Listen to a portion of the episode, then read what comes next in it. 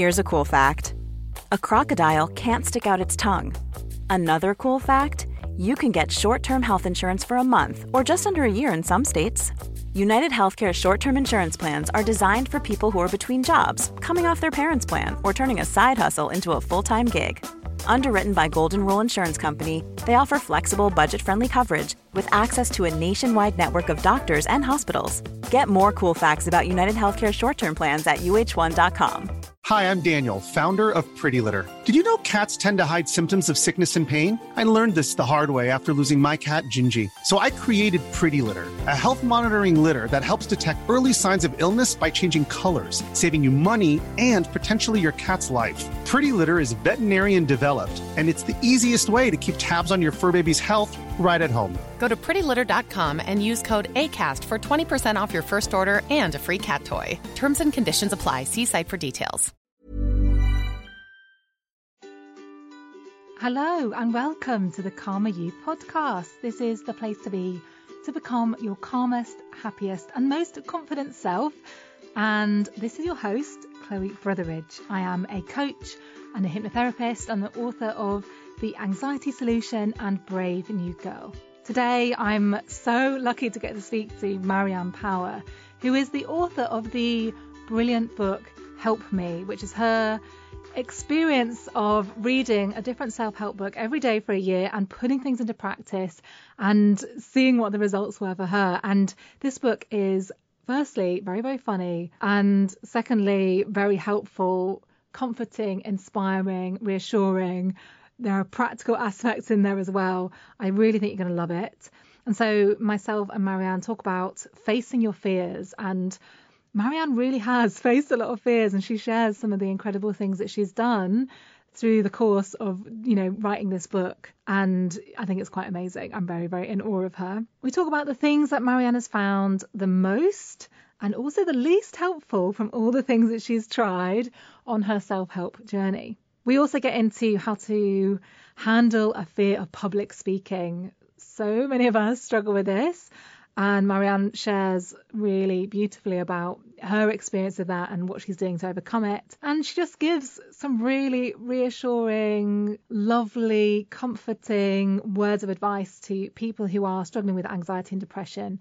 And this podcast, I hope, is going to feel like a big hug and a reassuring message that you are actually okay and you know you're not as bad as you think you are basically. In fact you're wonderful. So i really hope you're going to enjoy this episode. If you're looking to become a more confident version of yourself in 2020 then i want to invite you to come on over to my website and join me in the upcoming confidence challenge where every day i'll be sending you free resources and invites to connect with our community to grow your confidence in five days in very, very simple, simple and fun steps and with simple and fun exercises. So you can join us. We're going to be starting soon over at calmeryou.com forward slash confidence. So let's get into the interview with Marianne Power. Welcome, Marianne. Thank you so much for joining me. Thank you for having me. I'm really excited to speak to you. Can you tell us what it is that you do and basically how you got to where you are today. So I'm a writer, and I, my first book, Help Me, came out I think a year ago. Yeah, September 2018, and I've spent the last year traveling the world talking about this book, and I got here by two things. I guess being very unhappy and starting this project, um, which started life as a blog, with me spending a year reading loads of self-help and following all the advice it could give it gave me to see if it could fix my life. Um, so it's funny how sometimes like your rock bottoms can turn into something quite amazing. And before that, I was a freelance journalist for years, writing for papers and magazines. So the writing has always been there. Amazing. Mm. And I loved your book. It's really, really funny, really hilarious, and relatable. And yeah. I related to it a lot because I've read a lot of self-help books and you know been on There's that a lot of us out well. there. I think a lot of people relate. Um, so it's absolutely brilliant. Were you? How, when did you get into self-help? Was it quite a new thing, or was it? No, you've always been into it. I was in my early twenties, and I just finished university, and I was in a job I hated and I was in All Bar One and Oxford Circus, drinking cheap white wine and you know complaining about my life. And a friend gave me, I was probably about 23, a, a, copy of Feel the Fear and Do It Anyway by Susan Jeffers. And I was really snooty about it. I did English lit at university and I like to think, you know, I wouldn't read cheesy books like that. And she gave it to me and said, it'll just make you want to do things, read it. And I went home and just gulped it. I loved it so much. It was so exhilarating and positive and that kind of can do voice, which was the opposite to my own voice and yeah, after that, then I was hooked. I was reading them secretly, constantly. I didn't tell my friends about it, but I was. And I remember in the early stages being very embarrassed going into bookshops and buying self help books. And now that embarrassment has gone, it seems to have become much more mainstream and acceptable to kind of admit, I don't know what I'm doing and I'm looking for some advice. I think self help has become so much more popular, yeah. hasn't it? And I don't. I'm detached from it to be honest, because I'm so in that world that I have no idea whether there still are people that think it's embarrassing to read self-help. But yeah, I think it's definitely become trendy now yeah. to, to be into that. Yeah, there's, there's so much more openness about anxiety and depression and things that for years, I'm 42 now, for years in my 20s and even in my 30s, I felt it was a total personal failure that I wasn't happy and I was mortified to admit to being depressed. I just thought it was a, a, personal failure. And now, like within the last few years, we seem to have come into a really different climate where people are talking about it, and we realise that it doesn't matter what it looks like on Instagram. People are not leading these perfect lives. I used to really think other people had it sorted, and I was the only weirdo who wasn't sleeping and was anxious and and of course so many of us are like that. Once you start being honest yourself, then everyone can go, oh, me too. And it's such a relief.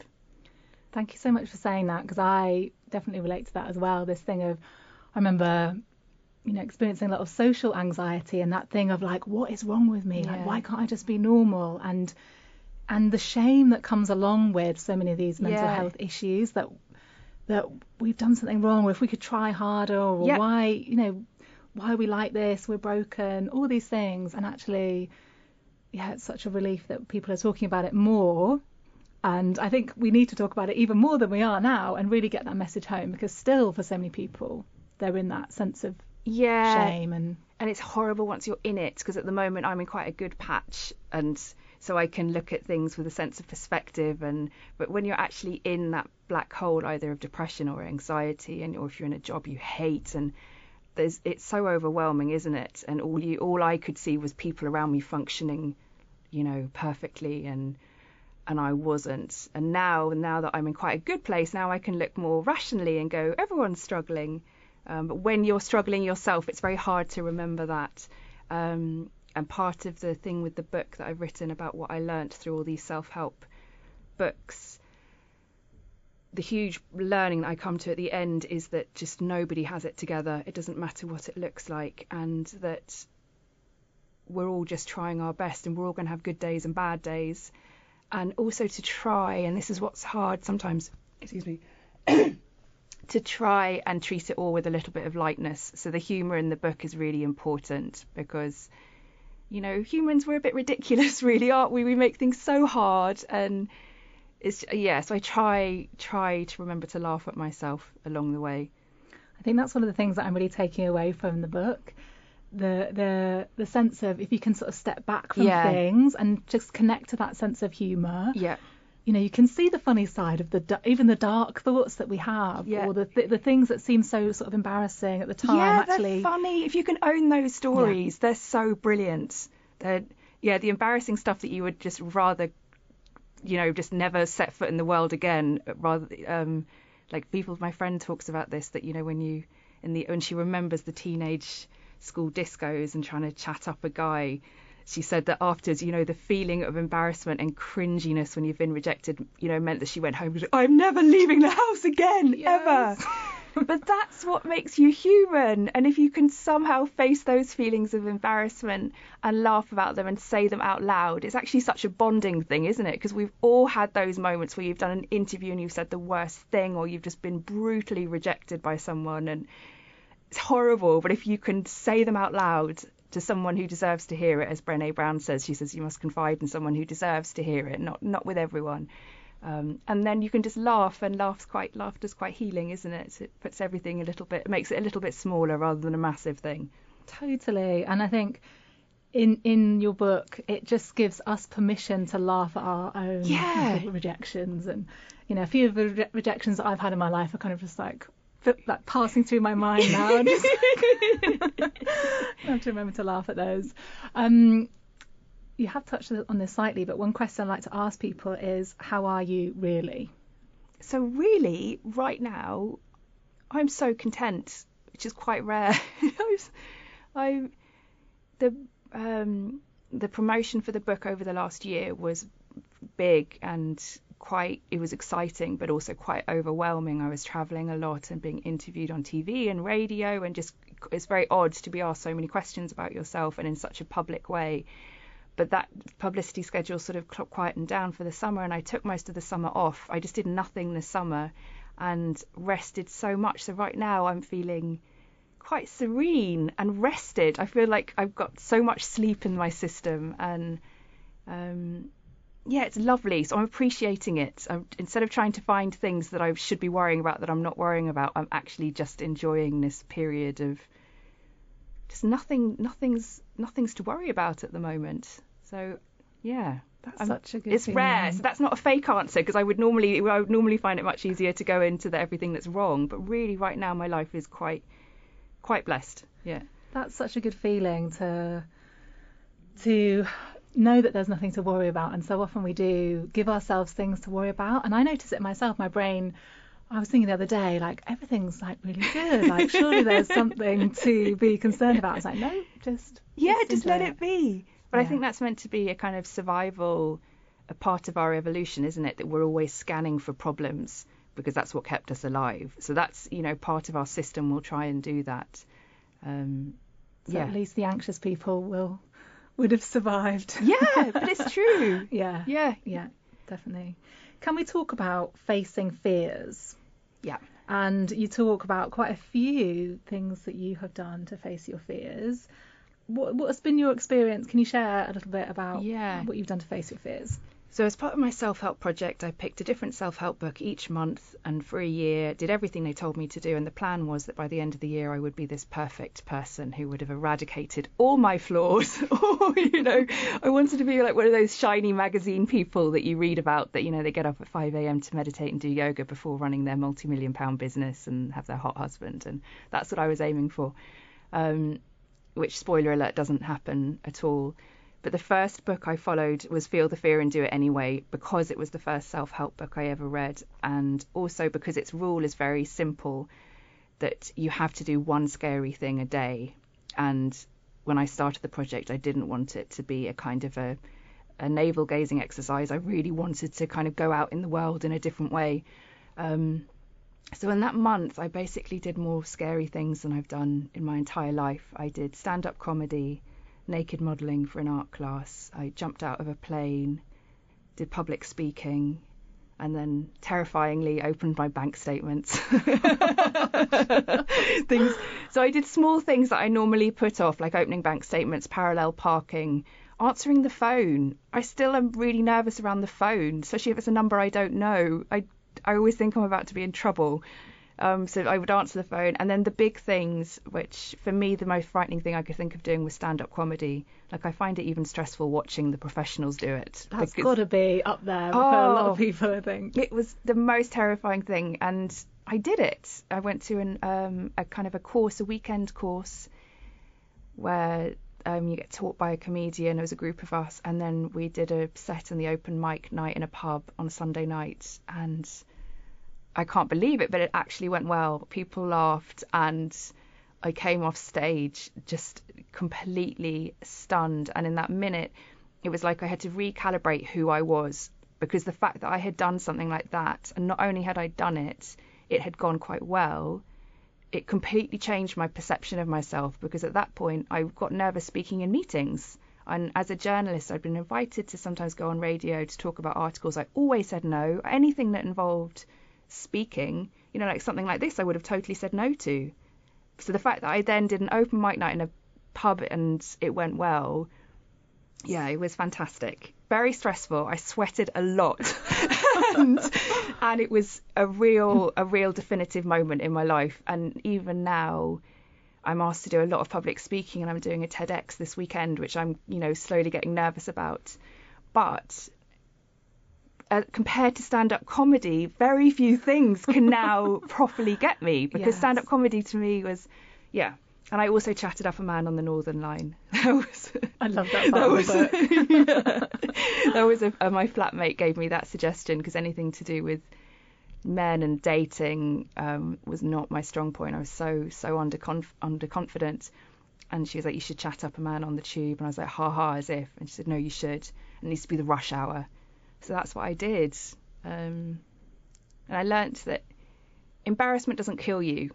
It's kind of it's icky at the time, and then quite quickly afterwards, there's this feeling of euphoria. Even if things don't go that well, just to have the courage to have done something it's it really it's really its own reward actually no matter how the thing goes just to just to be that brave for a few minutes yeah That's so inspiring. I um I often talk about how it's so easy to think that other people don't feel scared when they're doing not something. true. Yeah. They do. They do. do. You just can't necessarily tell from looking at them, or you just don't know what's going on inside absolutely another person. and that's what um, susan jeffers who wrote feel the fear and do it anyway says she says that when you see you know successful amazing people who are out there like climbing mountains and starting businesses or going up and asking people out we think they're different to us they're just made differently to us and she says that's not true. The only difference is that they don't let fear stop them. Every single day they will because we all will feel fear about doing something new even if that's parallel parking. Anything you do new is going to give you that feeling in your tummy of like oh god i don't want to do it i don't want to do it. And that's a survival technique too because your system is kind of always going are you sure you need to do this thing? Because we don't quite know how it's going to work out. But then once you do it even if it bombs there's this energy that gets into your body of like god life is different in this minute i'm a different person and I think for a lot of us, and for me too, a lot of the depression came from this feeling of being stuck. I'd put myself in a prison, really, of my own insecurities and anxieties. And when you do new things, it, it wakes you up. It's, yeah, it's, I recommend it. And also, then you can laugh when it goes really badly. You know, and this, the chatting up the guy on the Northern Line did not go well. But then I was going to dinner, you know, dinner with friends afterwards, and I just blurted it all out. And we had the best night because everyone found it so funny and but they thought I was amazing. And you know that night wasn't that whole how's work fine. It was a proper like engaged conversation of like oh my god. Um, yeah, so it makes life interesting. I love that. I love that. It's really inspiring. I I would love to do stand up comedy. I would think I might make that as something to do Yeah. next year. I like the idea of going on a course first. At least you're a little bit equipped and you're not just Yeah. like, go on. Um, Yeah. that. No, totally. And it's I think it's it's good training for everything, for public speaking, for communication, because with conf- like making jokes, you have to really whittle down your words. So it's just a good discipline for loads of things. And I've met a professor, she's a scientist, who did a year-long stand-up comedy course because she wanted to make her lectures better, not because she wanted to be a comic or she even thought she was that funny. But there's something about the people that can use humour and know how to deliver a line. That's a skill that you can apply to everything. And what you said about upgrading your identity, Yeah. I think that's such an important point for people that actually it can t- take one decision in a moment to actually go for something, to strike up the conversation or, you know, sign up for the course. And actually you do that and then things within you start to change Yeah. and come into alignment with that Yeah. new identity of someone that Yes. does stand up comedy. Yeah, I know, and I mm. still can't believe it. And but it's yes, I'm now somebody who does public speaking, which would have been incomprehensible to me not so long ago. But yeah, once you do things a few times, then it becomes like, yes, this is part of what I do now. Um, yeah. Brilliant, brilliant.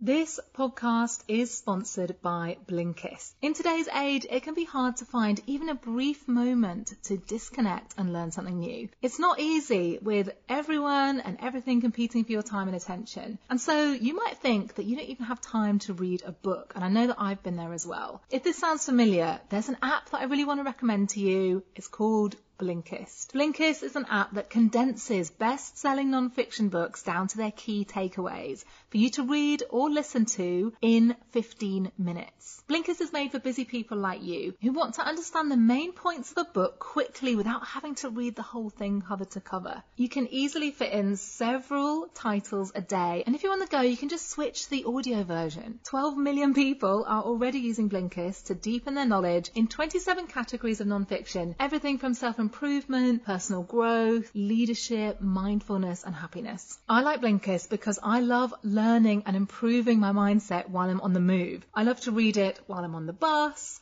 or listen to it at the gym or when I'm cooking dinner. I just listened to Michelle Obama's Becoming and it was brilliant. Right now, Blinkist has a special offer just for Calmer You's audience. So if you head to blinkist.com forward slash calmer you, you can start your free seven day trial and you get 25% off a Blinkist premium membership. That's Blinkist spelled B-L-I-N-K-I-S-T dot com forward slash calmer you to get 25% off and a seven day free trial. Blinkist.com forward slash calmer you. Has your relationship to self help changed? Yes. So I used to read self help from this place of desperation. I hoped that every book would be the answer to, you know, to fix me. Um, and and invariably they weren't. They didn't fix me. But that was for two reasons. Because I never did anything they told me to do. I would read them and fantasize about how great life would be if I got up at 5 a.m. and if I meditated and if I repeated positive affirmations. But I never did any of that stuff. So they never worked. And it became like almost like eating chocolate cake. Reading self help was my comfort, where I would fantasize about changing and never actually do it.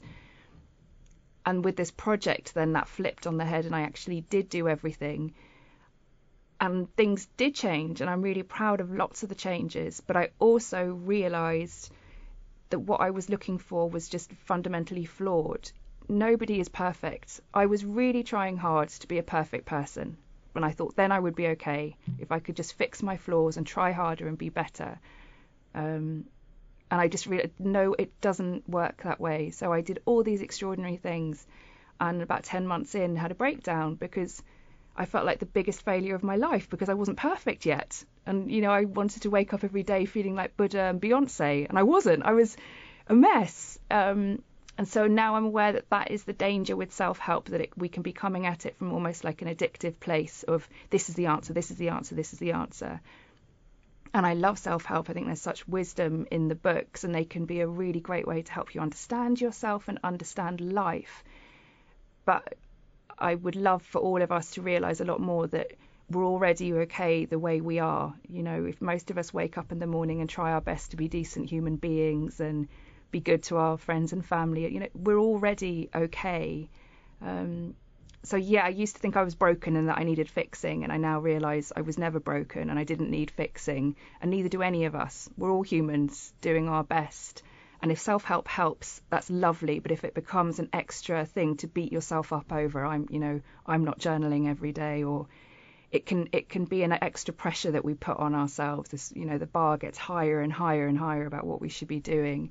And yeah, I think most of the time what we need more than anything is to relax and give ourselves a break, not to give us 10 extra things we need to do in the morning.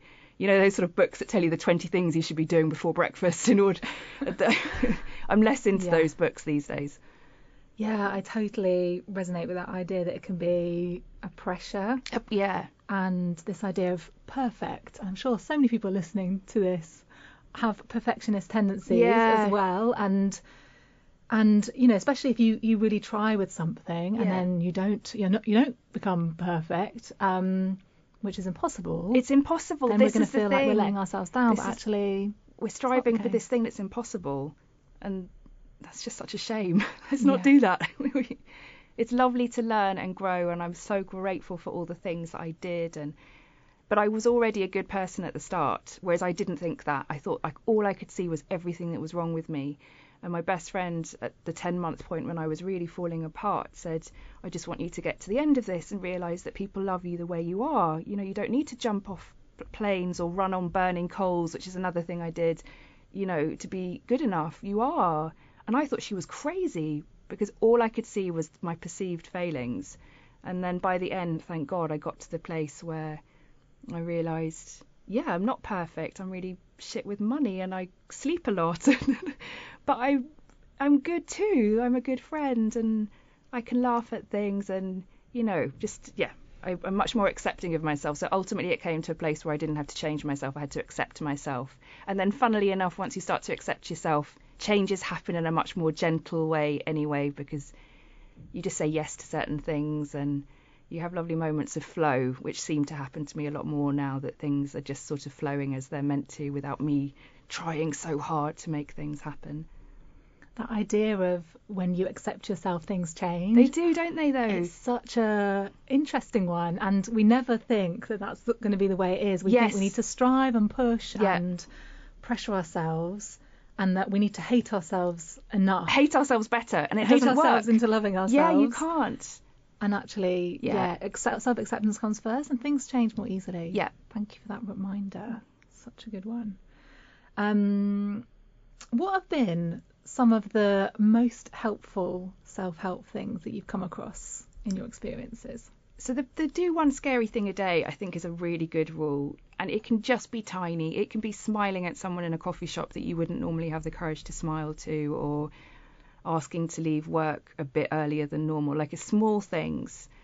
There, I do think that's a good discipline, and it's one that I've lost, and I need to get more into it. Um, just that little tiny things every day, and um, the two other two other books that I really loved and that are in my head almost every day, The Power of Now um, by Eckhart Tolle, and he he talks about when you see people walking down the street talking to themselves, we think they're mad, but actually we're all talking to ourselves all the time. We all have this voice in our head that's really often criticizing and it's criticizing why did I do that yesterday or last year and it's worrying about what's going to happen in the future. And he says that this voice, you know, it, it drives us crazy and it stops us from enjoying the only thing which is ever real, which is what's happening right now, this second. And he has this question that I ask myself a lot. He says that we should always ask ourselves, do I have a problem right now, this minute? And the answer is almost always no.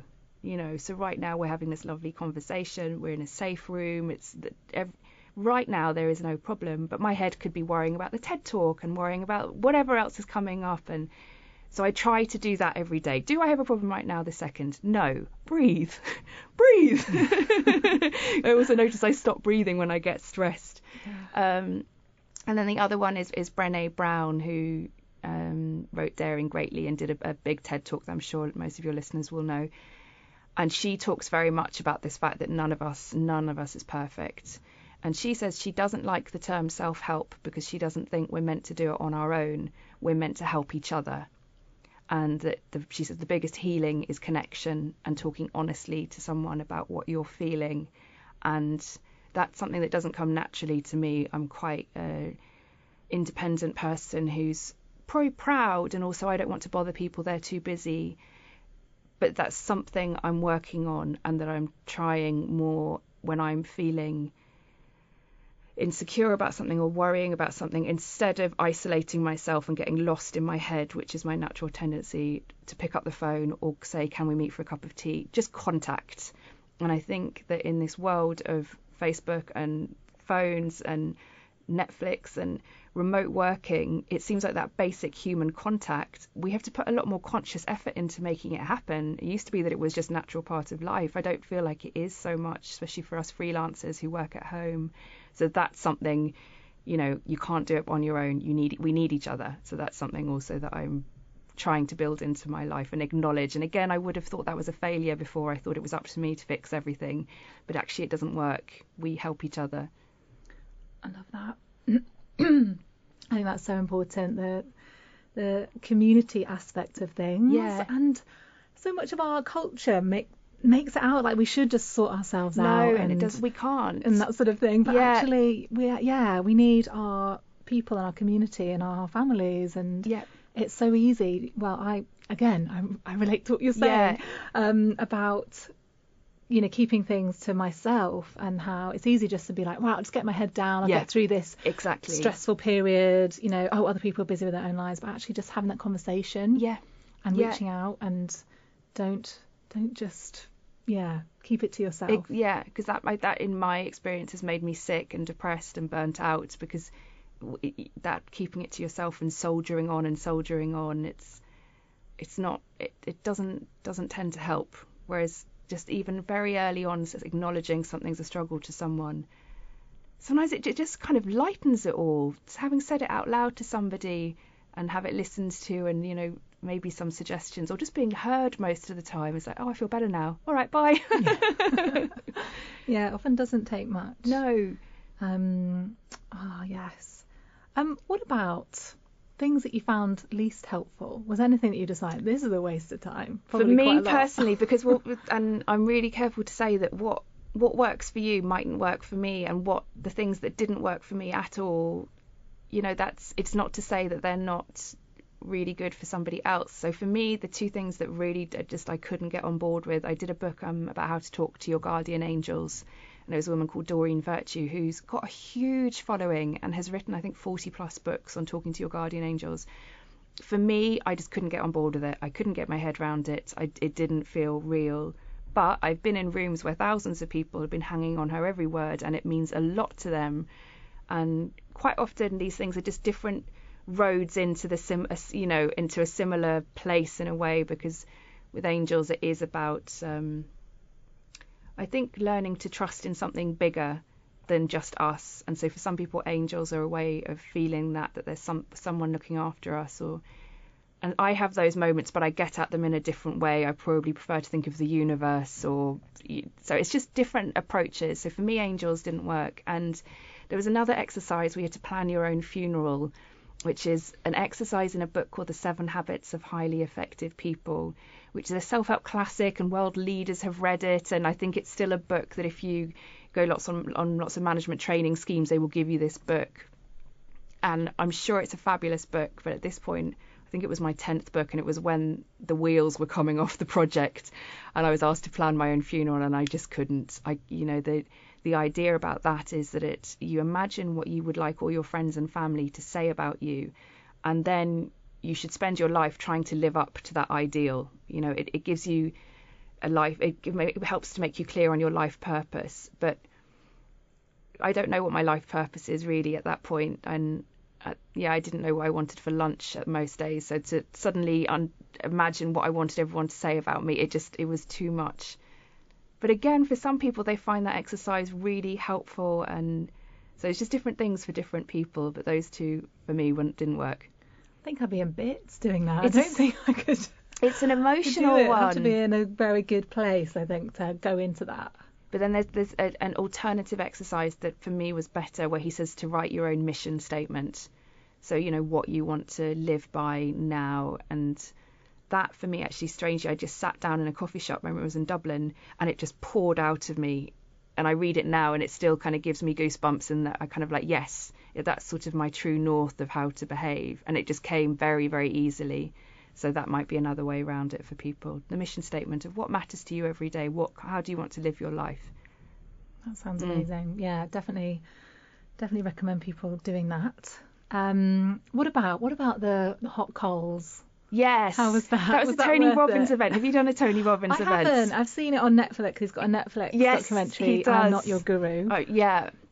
I don't know how I feel about him totally, but so Tony Robbins is this kind of like self-improvement god who's like six foot seven and he looks like something out of Mills and Boon and he does these big events around the world and the one I went to is in the Excel Centre in East London and there's 7,000 people and he whips you up into such a like he calls it a peak state where you feel like you can do anything and one of the things he asks you to do is run across a lane of burning coals and so that's what seven of us did in this car park of the Excel Centre with like the Travelodge light glinting in the distance. It was surreal. Wow. It was surreal, surreal, and people were banging drums, and it all felt quite tribal. And um, and I was nervous for a second, but he it. I guess this is almost like programming. We'd been programmed to do it all day, all day, all day. And then I did it, and we all did it, and it was almost underwhelming how easy it was. It was just like, boom, you were at the other end before you even knew it. And yeah, that's it. So the idea is that it, represents overcoming your fears. You know, if you can walk on fire, then you can do anything. But I think scientists will argue that actually coal is quite a slow conductor of heat, which is why by the time you move your foot, it's you know you if as long as you keep moving, you're not going to get burnt. But even if that's the case, it's more the psychological leap it takes to even try it. Um, shows I, to me anyway. It showed that I really, again, I'm capable of doing more than I would normally let myself do. Um, yeah, Tony Robbins is a he's a high energy, high you know performance kind of you can do it, take massive action guy. And when I was at the event, I was completely, I fell for him hook, line, and sinker. Like he was my guru. I could totally see why people ran away and joined cults because I would have done anything Tony asked me to do. and so then, with a bit of distance, I look back on that now and go, ah, I don't know how realistic that is. You know, on the final day, you're given all these lectures about, you know, cutting out sugar and caffeine and various things. And then the people next to me, while listening to this lecture, were eating Mars bars. So it kind of human nature. I, I couldn't live up to Tony's ideals of how to live life every day, and I'm not sure how many people can. Maybe lots, maybe people can, but for me, it wasn't a realistic, sustainable approach. It's interesting that thing about getting into a, a high, what do you call it, a high a peak state. peak he calls state, it a peak state about how, um, you know, perhaps I wonder if we can you know take that as inspiration to to get ourselves into a different state. I know that Tony does. He gets into an ice bath. He doesn't at home, and he does like jumping jacks first thing in the Yeah. morning, and like different breathing exercises and, and different ways to get yourself into this heightened state so that you have that sense of like, oh, I can do anything. And no, and lots of those tips are really practical. So he was talking about most of us don't breathe properly. You know, right now I'm wearing jeans that are digging into my waistband. And he said, you know, oxygen is our energy. If you're not breathing properly during the day, of course you're tired. Mm. So, you know, he suggests these, I think, oxygenation breaks, which are basically breathing breaks. And yeah, these breathing exercises. And then also he talks about the posture. Again, I'm sitting here slumped. And when we have that slumped posture, we're sending messages to ourselves that, you know, the world is a bit too much for us. Whereas if you sit straight and up, then again you're telling your you know your brain I'm ready for it. So there's lots of very practical tips that I do think are useful. And for, but for me the ice baths and that's not going to be something I do every day. But maybe for some people it is. I tried a cold shower and it lasted two and a half seconds I think. I did go through a phase of cold showers, but Yeah. then part of me was like, why am I torturing myself? Did you feel good and tingly afterwards though? Um, I mean, maybe there was a slight difference. It wasn't a big enough difference to go through the kind of. It wasn't enough reward for the the cost. Yeah, yeah, of- yeah. Because the Wim Hof thing is really popular now as well. Have you heard of him? He's also cold showers and ice baths, and Yeah. I have a friend who's very into it. You can get yourself because I have done a Wim Hof like workshop Ah, where you, you? do Yeah. a breathe, you do breath work, so you get quite almost like lightheaded from Yeah.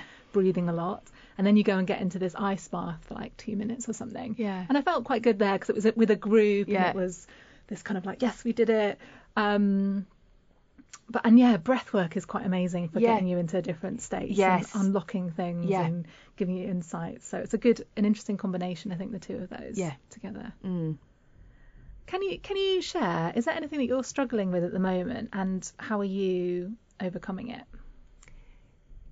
At the moment, the thing that's sort of t- like at the edge of my brain is the TED Talk at the weekend, and I was asked to do this weeks and weeks ago, and because there's been other things going on, I've sort of parked it. And now, a couple of nights ago, I started having a dream that I've had the last two nights where I'm on stage and all my words are gone. You know, that kind of. I know that dream. oh! So, um, so this week, this week, the challenge will be to just not let fear take over. Because the last time I did a really big event, um, talking to hundreds of people, I basically didn't eat for a week. I was, you know, I was so nervous, and it went really well, but I would like to be able to do these things without it, without paying such a price in the run up. And I know that you need a bit of nerves, and so this week will be about trying to breathe, doing as much practice as I can, and then also, you know, I really hope on Saturday that my friend said this to me once that if you just show up with a good heart and let whatever comes out of your mouth come out of your mouth and hope that it will help somebody. It's almost like about taking your ego out of it because my ego wants it to be really good and my ego is quite scared of what if what if I do forget my words and it's being recorded and what if I make a mess of it? And if all that happens, then fine, I'll get a lesson in humility. it's all right. So yeah, this week the challenge will be to practice as much as I can without becoming a total stress head. And remembering that none of it matters that much. It's a lovely opportunity, but no one's going to die either way. Um, and to try, yeah, this is the thing to try and enjoy the opportunities that come your way because this is what happens with success or with doing these things, these new, you know, taking things up a level. You get these invitations which are so exciting, but they're also quite scary. And what I don't want to do is is have this mindset of oh I'll be all right once the talk is done or I'll be all right once the next book is done to try and enjoy the process including the nerves just to sit with it. Um, because I think also when I wrote the book I found the writing of the book very hard. And that's a year of my life I won't get back again that I was really putting myself under such huge pressure for this book to be a certain way. And so the challenge now is just to try and enjoy the process of it all even when I'm doing things that I might fail at to just enjoy it. That's such a good lesson for all of us. It's so easy just to put off our happiness Yeah. or put off our enjoyment say right I'll just get through this. Exactly. Once I've got this once I've done this once this is over then I can relax. And then we find the next thing that's looming on the Yeah. horizon and yeah. And also just to enjoy it because i think when i look back when i'm 60 i'll go wow look at that. You just and it's a shame not to just enjoy the experiences as much as you humanly can Totally, totally. Do you have any other bits of advice for people listening who might be struggling with anxiety or with confidence or feeling low? Is there anything else you Yeah. would share with them? just you're not the only one it doesn't matter how together everyone looks that's been the biggest response from my book is that it's all these years I thought that everyone else had it together and I was a mess. But of course, like my friends were looking at me thinking I had it together because I was really successful in loads of ways as a journalist. But I always was just absolutely anxious and every day was going to be the day that the biggest mess was going to happen and but having articulated all these sort of thoughts I have and what was going through my head on a daily basis, most people who read it, they don't go, "Oh, you weirdo." All they say is "Me too, me too, me too." And the biggest comment I get about the book from men and women is, "It's like reading someone reporting from the inside of my brain." Which just goes to show we are just so much more similar than we think to each other, and yeah, when it, when when you're in the grips of that anxiety or depression, or it's horrible, and nothing I say is going to make much of a difference, I don't think. But if there's some little glimmer that can remember you're not the only one, you really aren't. Most, many of us, not most of us, many of us are walking around really in in quite a bad state in our in our minds. Even if we're looking pretty, even if we're doing a good job, even if we've got the husband and the house and you know, people can have it really very well together on lots of ways, but inside that's not how it feels. And also with the book, I was a journalist for years and I got emails from really very successful high up newspaper editors and magazine editors who would be the kind of people whose profiles I would read about, talking about how much they related to it. And I was like, really? So, yeah, just just that you're not alone. Um, and that I hope it gets better in some way. Thank you for that. Thank you so much for everything that you shared. You're welcome. Thanks for having me. Where can people find out more about you and buy your book? Well, the book is called? Help Me, and it's um, my name's Marianne Power, and yes, you can get the book. I think in all bookshops and languages. It's in lots of languages and Amazon, and How many languages? I think we're up to 29 languages That's now, which is crazy. Um, yeah, it's crazy, and each each language has a different cover. So I've now got a quite a big bookshelf at home with the you know Korean cover and the Taiwanese cover and the Spanish cover, and yeah, it's mad. It's really mad. And um, yeah, just you can look me up on Instagram and Facebook and all the usual. Marianne Power. Amazing. Thank, Thank you so you. much. Thanks a lot. Thank you so much for listening. I really hope that you gained a lot from this episode. Come on over to Instagram and let me know what are you taking from this episode. Find me at Chloe Brotheridge. And I would love it if you would leave me a review in the podcast app or in iTunes. Subscribe to the podcast, leave me a rating. And is there someone in your life that would really benefit from this podcast? You can let them know by sharing this podcast. I'd be so, so grateful. So I'm just wishing you a wonderful week ahead, sending you loads of love. Hopefully you'll tune in again and I'll see you soon. Ever catch yourself eating the same flavorless dinner three days in a row? Dreaming of something better? Well, HelloFresh is your guilt-free dream come true, baby. It's me, Keke Palmer. Let's wake up those taste buds with hot, juicy pecan-crusted chicken or garlic butter shrimp scampi. Mm. Hello Fresh. Stop dreaming of all the delicious possibilities and dig in at HelloFresh.com. Let's get this dinner party started. Imagine the softest sheets you've ever felt. Now imagine them getting even softer over time. That's what you'll feel with Boll and Branch's organic cotton sheets. In a recent customer survey, 96% replied that Boll and Branch sheets get softer with every wash. Start getting your best night's sleep in these sheets that get softer and softer for years to come. Try their sheets with a 30-night guarantee. Plus, get 15% off your first order at bollandbranch.com. Code BUTTERY. Exclusions apply. See site for details.